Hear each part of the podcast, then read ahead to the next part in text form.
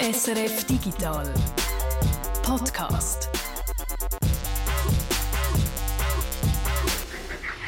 Es ist Freitag, der 30. Juni. Das ist der Digital Podcast.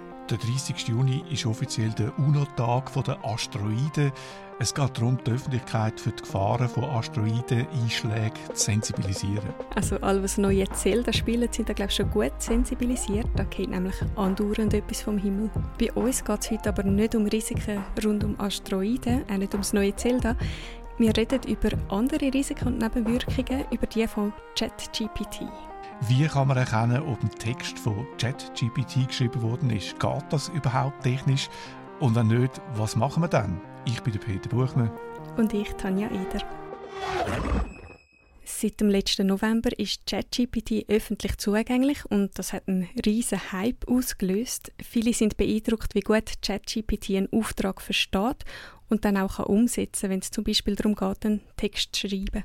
Das hat Konsequenzen, was, wenn Schülerinnen und Schüler ihre Hausaufgaben, Studierende ihre Seminararbeiten mit ChatGPT schreiben, was, wenn soziale Medien oder unsere Mailordner von automatisch generierten Posts und Spam überschwemmt werden. All die Probleme, die könnte man entschärfen, wenn eine andere Software, also eine andere KI, könnte unterscheiden zwischen Text, wo ein Mensch geschrieben hat und einem, wo von einem Sprachmodell generiert worden ist. KI, wo KI erkennt sozusagen. Wie das funktioniert und wie gut das funktioniert, mit dem hast du dich beschäftigt, Peter. Wir schauen zuerst, was es für technische Möglichkeiten gibt, um KI-generierte Texte zu erkennen und dann, welche Folgen das für Hochschulen hat.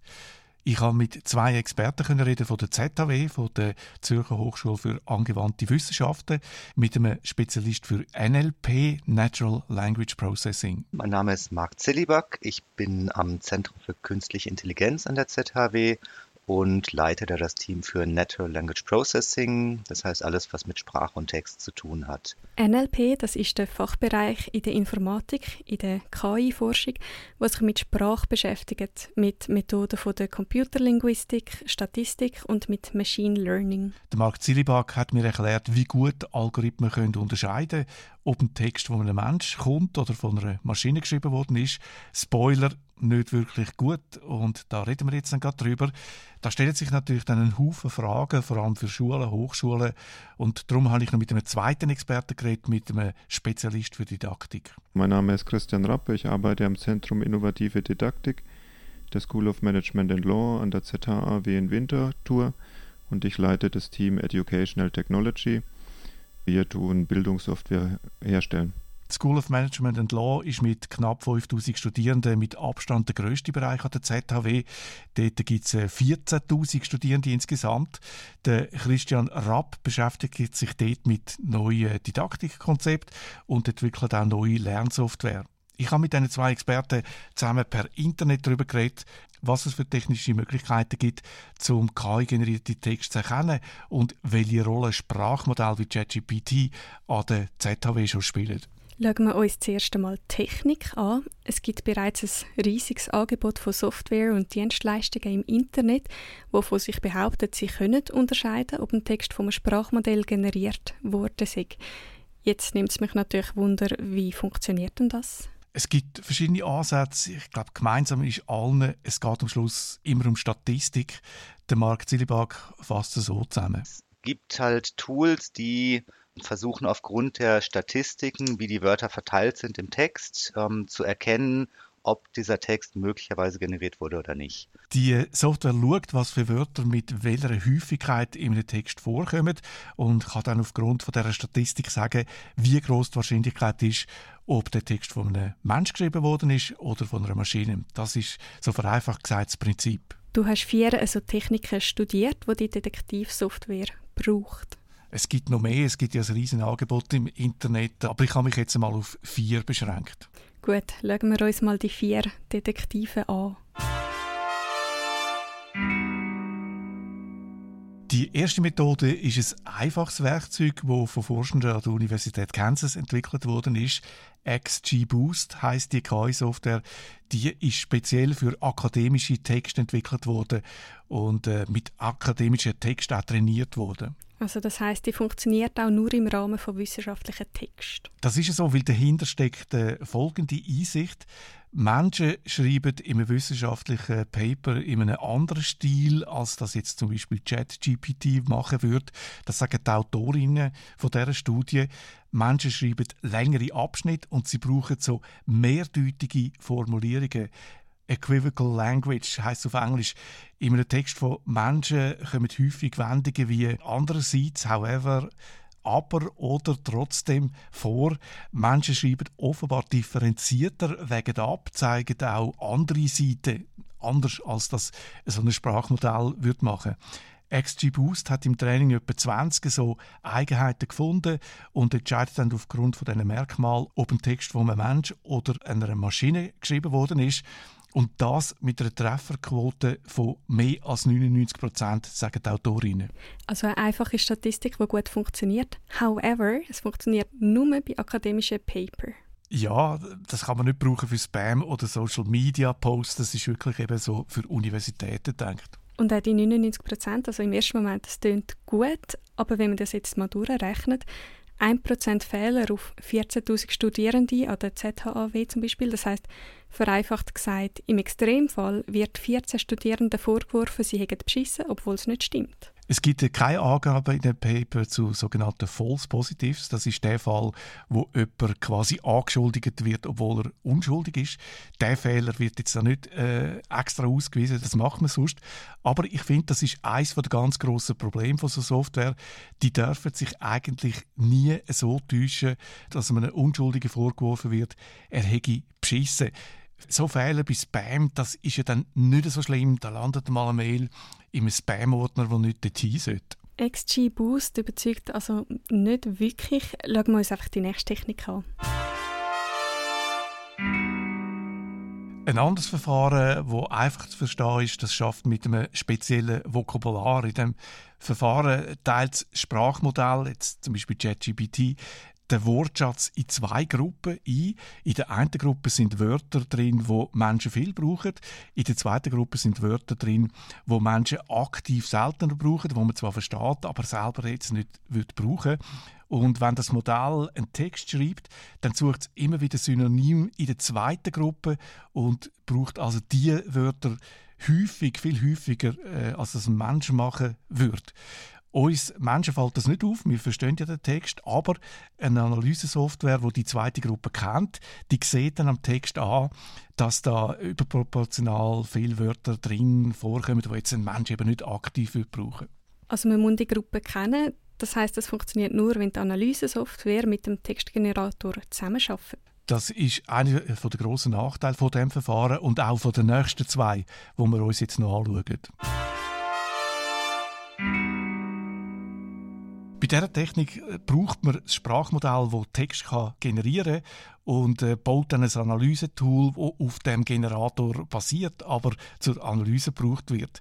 Sprachmodelle selber sind ja auch nichts anderes als Statistik und äh, das kann man ausnutzen. Sprachmodell wie ChatGPT berechnet die Wahrscheinlichkeit für das nächste Wort aufgrund von allem, was vorher schon geschrieben worden ist im Text. Und wenn man einen Text muss analysieren dann kann man ja wieder berechnen, was das nächste Wort wäre. Man macht im Prinzip noch das Gleiche.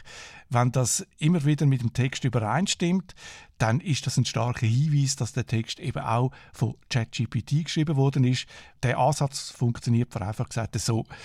Das funktioniert ziemlich gut, wenn die Analysesoftware für ein ganz spezifisches Modell entwickelt worden ist. Wenn man jetzt ein Tool hat, was den Text generiert, sowas wie ChatGPT oder GPT-3, und man baut einen Erkenner spezifisch für dieses Tool, dann kann man relativ hohe Erkennungsraten erreichen, ähm, weil man weiß, wie das Tool funktioniert. Also wenn ich mir ein Essay mit ChatGPT schreiben lasse und den an einem Ort auflade, wo der Text weiter mit Hilfe von ChatGPT analysiert wird, dann merkt die Software mit einer ziemlich hohen Wahrscheinlichkeit, ob der Text von mir kommt oder eben von ChatGPT. Was passiert, wenn ich den Text jetzt vorher noch so ein bisschen abändere? dann sieht es schlecht aus, dann versagt das Erkennungstool in vielen Fällen, sagt Mark Zilibak. Wenn jetzt ein Studierender ein Tool benutzt, um Text zu generieren und den im Nachhinein nochmal verändert mit einem anderen Tool oder selber ein bisschen umschreibt, dann gehen diese Wahrscheinlichkeiten schon massiv runter. Es ist eben gut möglich, dass du dann den Text als Studentin nicht einmal selber musst abändern Auch das kann man dann einem Tool überlassen. Wenn man das dann automatisch anwendet und aufgrund dessen versucht, irgendwie Plagiat oder generierten Text zu erkennen, dann äh, kann das auch sehr schief gehen. Also Fazit, auch der Ansatz überzeugt nicht wirklich. Ich habe noch einen auf Lager, einen sehr raffinierten Ansatz, der aber auch seine Schwächen hat. OpenAI, das IT-Unternehmen hinter ChatGPT, die schafft an einem Wasserzeichen, wo man kann in einen Text integrieren kann. Wasserzeichen, das kennt man ja schon seit vielen hundert Jahren bei der Papierherstellung. Das funktioniert so, beim Papierschöpfen macht man die eine Stelle dicker als die andere und bringt so ein Muster ins Papier. Das Muster das sieht man nur, wenn man das Papier gegen das Licht hebt. Bei Geldnötchen zum Beispiel wird das schon lange gebraucht. Man will so eine Fälschung verhindern. Das Prinzip ist auch auf die digitale Welt übertragen worden. Digitale Wasserzeichen gibt es schon für Bilder, digitale Fotos zum Beispiel. Statt dass man die gegen das Licht hebt, sieht man das Wasserzeichen mit Hilfe von spezieller Software. Und OpenAI wird das Prinzip jetzt auf Text übertragen, wo ChatGPT generiert hat. Und das geht so, wenn ChatGPT das nächste Wort bestimmt, dann generiert es äh, zuerst eine Liste mit den Wörtern, die eine hohe Wahrscheinlichkeit haben in diesem Kontext. Und dann wählt es aus dieser Liste zufälliges Wort aus. Den Zufall den kann man als Nutzerin Nutzer noch steuern, aber das ist wieder ein anderes Thema. Also ChatGPT stellt zuerst so eine Liste zusammen von Wörtern, die in Frage kommen und wählt dann aus dieser Liste zufällig das nächste Wort. Und bei dieser Auswahl funkt jetzt der neue Wasserzeichenmechanismus drin. Der Mechanismus wählt das nächste Wort nicht zufällig aus, sondern nach einem eigenen Muster, wo von außen aber aussieht wie zufällig. Das kann man nicht von einem Zufall unterscheiden, hat aber eine innere Logik, die nur OpenAI kennt. In der Kryptographie ist das ein wichtiger Mechanismus.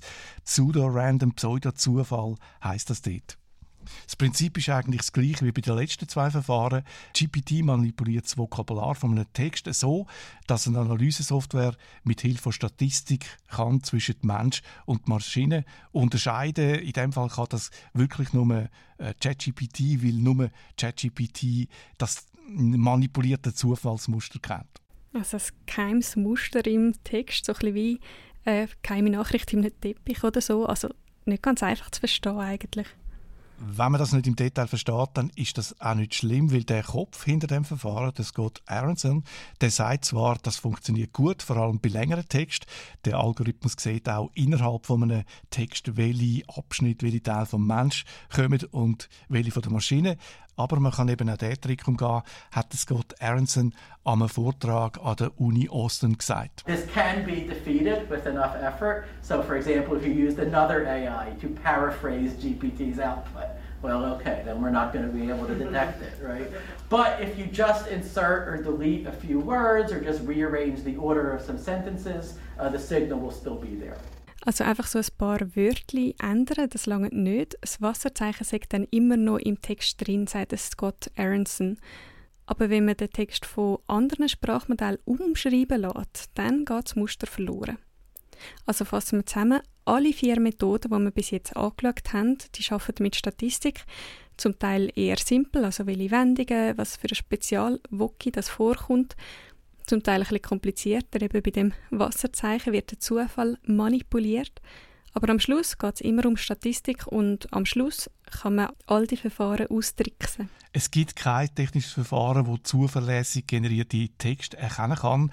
Das bestätigt nicht nur das Scott Aronson, das bestätigt auch sein Chef bei OpenAI, der CEO Sam Altman. Der sagt das in einem Interview mit Strictly VC. There may be ways we can help teachers or anyone be like a little bit more likely to detect output of a GPT-like system, but honestly, a determined person is going to get around them. And I don't think it'll be something society can or should rely on long term. Man kann Lehrpersonen zwar Hilfsmittel zur Verfügung stellen, um generierte Texte zu erkennen, aber es gibt immer einen Weg, wie Studierende die Software können austricksen können. Die Gesellschaft könne sich nicht und solle sich nicht auf Technologie verlassen. Es ist ein Katz- und Maus-Spiel. Also die Anbieter von Erkennungssoftware kommen mit einer neuen Idee und dann ziehen die Studierenden wieder nach und kommen auch auf neue Ideen, wie man dann die Software wieder austricksen kann. Es ist eine ganz spezielle Situation und der Didaktikspezialist Christian Rapp, der bringt die Situation sehr schön auf den Punkt. Wir können es weder verbieten noch sicher detektieren, also was bleibt uns übrig und wie geht man dann damit um? Man hat keine Kontrolle über ChatGPT und verbieten kann man es auch nicht. Äh, was machen wir jetzt? Schauen wir mal zuerst, wie ChatGPT heute schon an der ZHW eingesetzt wird, was es dann für Probleme könnte geben und was für Lösungen. An der ZHW ist ChatGPT nicht einfach verboten, es gibt aber Regeln. Der Grundtenor ist, man darf und jeder Dozent, jede Dozentin gibt vor, in welchem Rahmen und wie es deklariert werden muss. Wir können zum Beispiel sagen, in dieser Arbeit darf ChatGPT benutzt werden, aber nur um ähm, sogenanntes Rephrasing zu machen, also Umformulierungen, und dann darf man es halt nur dafür benutzen. Und alles Weitere wäre dann ein Betrugsversuch. Ähm, die zweite Frage ist jetzt, wie erkennt man das? Das ist was anderes. Aber es gibt einfach ein Regelwerk und das sagt im Wesentlichen pro Vorlesung, pro Prüfung, pro Arbeit wird vorgegeben, was erlaubt ist und was nicht. Je nach Aufgabe darf man ChatGPT brauchen, man muss dann aber klar sagen, für was dass man es gebraucht hat. Eine der Stärken von ChatGPT ist sicher Sprachkompetenz. Es kann gut formulieren und das haben die Studierenden natürlich schnell begriffen. Meine Studierenden mussten jetzt ein paar Paper schreiben, also wirklich so zwei bis vier Seiten Text auf Englisch, was aussieht wie ein wissenschaftliches Paper. Und da habe ich gemerkt, dass die Sprachqualität einfach viel besser war als früher. Das heißt, äh, die setzen das ein, um ihre eigenen Texte zu verbessern, grammatikalische Fehler auszumerzen. Also es ist quasi fehlerfreies Englisch, was gekommen ist und schön geschriebenes Englisch. Und die haben dann gesagt, ja, sie haben eigentlich im Wesentlichen alle ChatGPT eingesetzt, um ihre Texte im Nachhinein noch überarbeiten zu lassen. Und zwar einfach schön umformulieren. Da wird das Sprachniveau in den Arbeiten plötzlich viel höher, ich gehe davon aus, dass ich in den nächsten Jahren keine Arbeit mehr habe, wo massenhaft ähm, schlechte Formulierungen, typische deutsche Übersetzungen auf Englisch oder so drin sind, dass die einfach gut geschrieben sind. In dem Fall ist ChatGPT ein Hilfsmittel zum Textschreiben, ein unglaublich praktisches Hilfsmittel, eine Art äh, Weiterentwicklung von Korrekturprogramm einfach nochmal auf einem ganz anderen Niveau. Es geht da eigentlich nur um Form und nicht um Inhalt, also ums Schreiben und nicht darum, sich einfach eine Abschlussarbeit schreiben zu lassen. ChatGPT kann schon einiges, zum Beispiel ganze Prüfungen, Hex können lösen, hat mir der Marc Zillibach gesagt, aber eine Abschlussarbeit kann man nicht damit generieren. Also für eine ganze ausführliche, sagen wir mal, Bachelorarbeit von, äh, weiß nicht, 40, 50 Seiten sicherlich noch nicht. Also es ist nicht so, dass man jetzt einfach eine Arbeit da mit einem Prompt generieren kann. Äh, auch technisch noch nicht, wäre viel zu lang der Kontext. Was allerdings sicher geht, ist Teile davon generieren lassen oder sich Vorschläge bringen lassen, zum Beispiel auch für die Literaturrecherche. Kann man halt sagen, hey, zu dem Thema, ähm, was gibt es eigentlich für relevante Literatur und dann generiert so ein generatives System einen Text oder eine Bullet Point Liste und dann muss man aber selber noch prüfen, ob das stimmt, weil es halt viel halluziniert und entsprechend ähm, möglicherweise da auch einfach Blödsinn steht. ChatGPT gibt einem Buchtipps, äh, manchmal halt von Büchern, die es gar nicht gibt. So Geschichten hört man immer wieder von Bibliotheken, wo Leute nach Büchern fragen, die gar nicht existieren. Wenn das zuverlässig funktioniert, dann wäre das ein wertvolles Hilfsmittel, sagt Christian Rapp. Bei den Forschungsbasierten, also die wirklich sagen, ich muss eine Forschungsfrage entwickeln, ich muss irgendwie recherchieren, ich muss eine Methode anwenden, um neues Wissen zu generieren, da sehe ich auch eher diese unterstützende Funktion. Und die würde ich aber gar nicht verteufeln, weil man muss ja auch sehen, es wird so viel publiziert, das kann kein Mensch mehr tatsächlich überblicken, selbst in einem kleinen Fachgebiet. Also wenn da die Maschine helfen würde, durch diese Berge von Literatur zu wühlen, sie zu synthetisieren, zusammenzufassen und so weiter, dann wäre es ja eigentlich nur willkommen. Eigentlich kommt da ja ein spannendes Tool, was uns helfen könnte, die Kompetenzen zu vermitteln, die Studis eben in dem Bereich brauchen. Um diese Tools effizient einzusetzen und zu wissen, was ihre Limits sind, muss man eigentlich sehr viel über den wissenschaftlichen Arbeits- und Schreibprozess und, und, über seine Disziplin wissen. Und da ist immer die Frage, sind Studis eigentlich an sich soweit? Und wie kann man diese Kompetenzen aufbauen, dass die diese Tools effizient einsetzen? Alles, was ChatGPT geschrieben hat, muss man nochmal kritisch anschauen. Man muss überprüfen, ob, ob das inhaltlich stimmt und sprachlich. Da sieht der Christian Rapp aber ein großes Problem. Beim Schreiben lernt man sehr viel über das Schreiben, aber auch über sein Fachgebiet. Und wenn ich diesen Prozess nicht mehr durchmache durch viel Schreibübung, sondern generieren lasse und supervidiere, dann bin ich eben nicht sicher, ob man überhaupt die Kompetenz aufbaut, um solche Texte einschätzen zu können. Also da sehe ich ein großes Manko, dass im Prinzip weniger geschrieben wird und dadurch ganz viel Lernchance verpasst wird. Wenn man im Studium nicht mehr so viel muss schreiben weil man alles an Chat-GPT delegieren kann, dann lernt man nicht schreiben und man lernt halt ein bisschen weniger über sein Fach.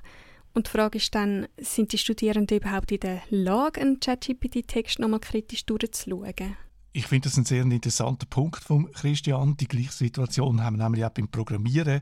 Copilot, das ist ein Tool, das auf äh, ChatGPT basiert und kann programmieren, inklusive Dokumentation und Test.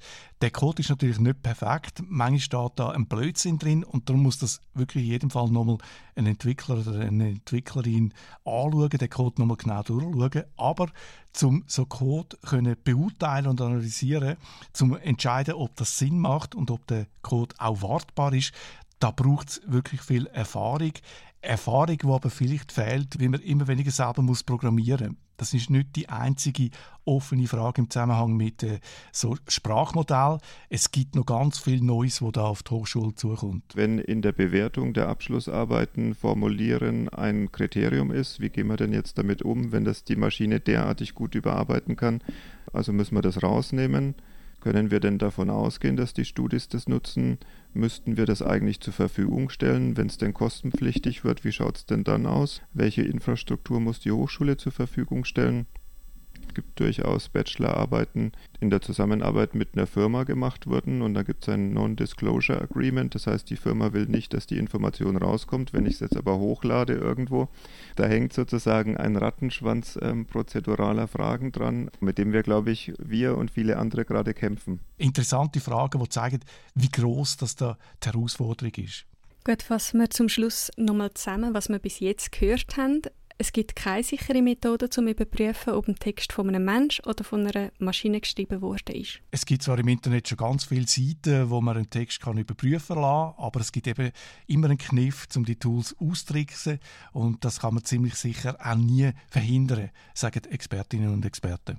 Für das Bildungssystem heißt das, man muss mit ChatGPT leben und versuchen, das Potenzial von dieser KI-Technologie zu nutzen.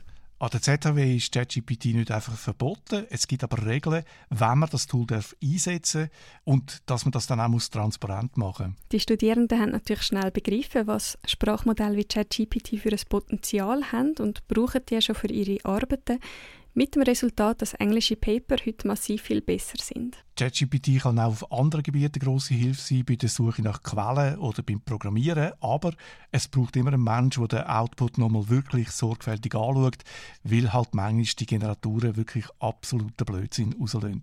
Die Frage ist, haben in Zukunft die Studierenden die Kompetenzen, um einen Output kritisch einzuschätzen, weil sie wegen diesen Modellen nicht mehr so geübt sind im Schreiben und Programmieren?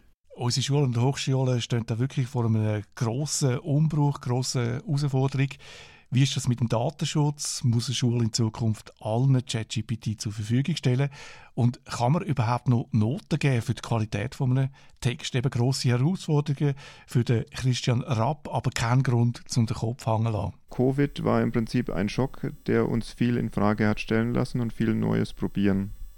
Und aus meiner Sicht haben wir jetzt auch eine Schockwelle, aber die vielleicht nochmal eine ganze Menge stärker ist als Covid. Insgesamt schaue ich immer noch optimistisch entgegen. Ich hoffe im Prinzip, dass man besser und schöner mit den Studis zusammenarbeiten könnte. Gleichwohl glaube ich, die Auswirkungen auf die Institution damit umzugehen, ist enorm. Also ich glaube, wir müssen ganz viele grundlegende Sachen in Frage stellen in der Lehre. Vieles wird grundsätzlich in Frage gestellt und das gilt sicher nicht nur für Schulen. Für uns alle verändert sich viel mit der neuen Technologie.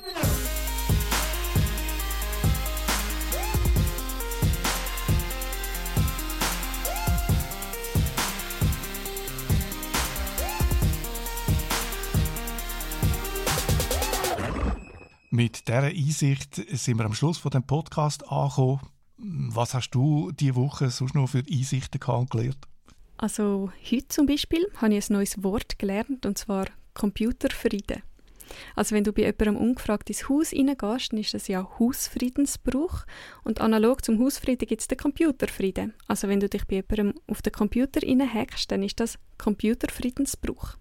Aber mehr dazu im Podcast nächste Woche. Dann geht es nämlich um Ethical Hacking und was in der Schweiz erlaubt ist und was nicht. Aber eben Computerfrieden, das habe ich diese Woche gelernt. Äh, was hast du so gelernt diese Woche?